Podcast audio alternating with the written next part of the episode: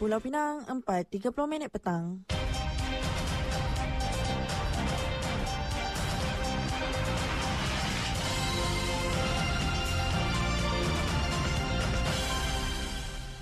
Warta Mutiara bersama Phil Gabriel. Selamat petang dan salam Malaysia Madani. Program subsidi bersasar sumbangan asas ramah SARA berjumlah 700 juta diagihkan secara berperingkat mulai hari ini. Perdana Menteri Datuk Seri Anwar Ibrahim berkata, peruntukan bagi program subsidi bersasar itu bertambah lima kali ganda kepada 700 juta berbanding 130 juta tahun lalu.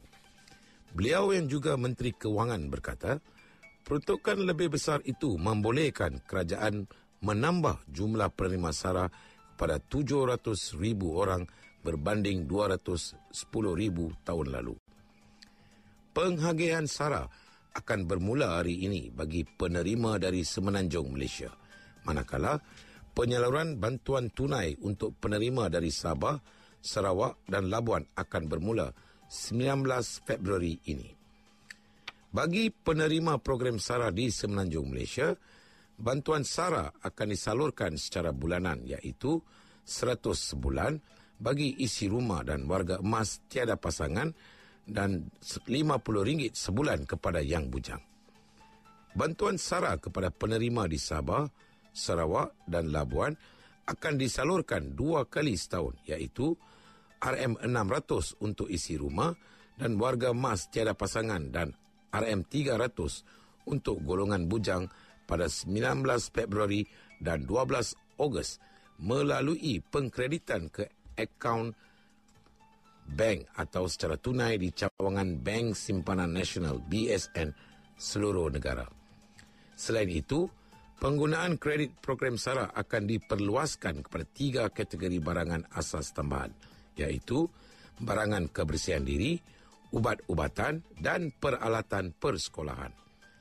Datuk Sri Anwar berkata, jumlah bantuan juga dinaikkan sehingga 1,200 iaitu kenaikan sekali ganda daripada tahun lalu.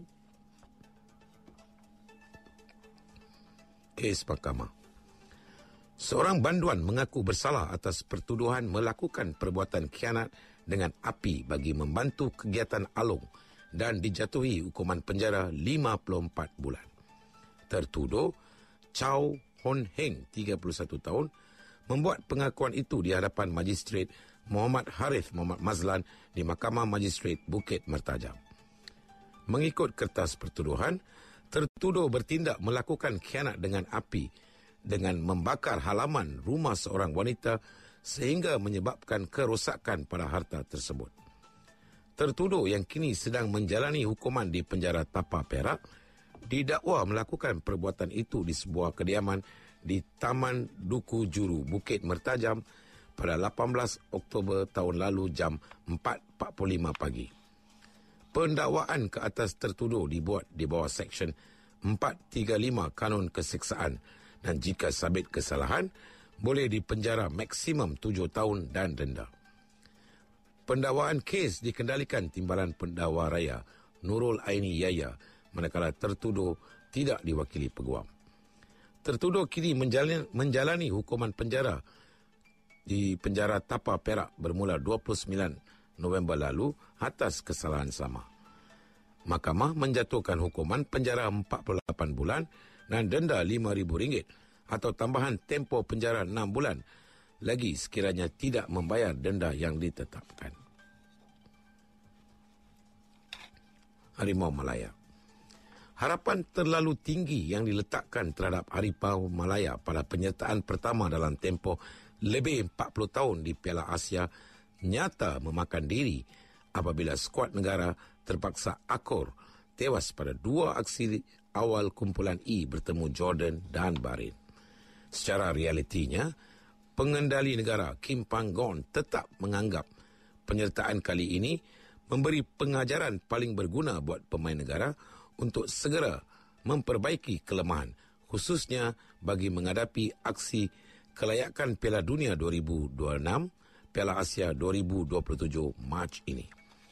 Selepas di belasa 04 kepada Jordan, Hasrat Ali Mahu Melaya untuk mencuri satu mata daripada Barin berkecai apabila negara Asia Barat itu memperoleh menerusi Madan Ali di hujung permainan untuk mengesahkan kemenangan 1-0. Mengulas lanjut, jurulatih dari Korea Selatan itu menegaskan anak buahnya lebih berhak untuk dapatkan keputusan seri.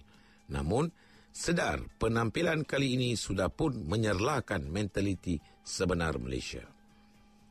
Dari sungai hingga ke segara, Palestin pasti merdeka. Sekian Warta Mutiara, berita disunting oleh Phil Gabriel. Salam perpaduan dan salam Malaysia Madani.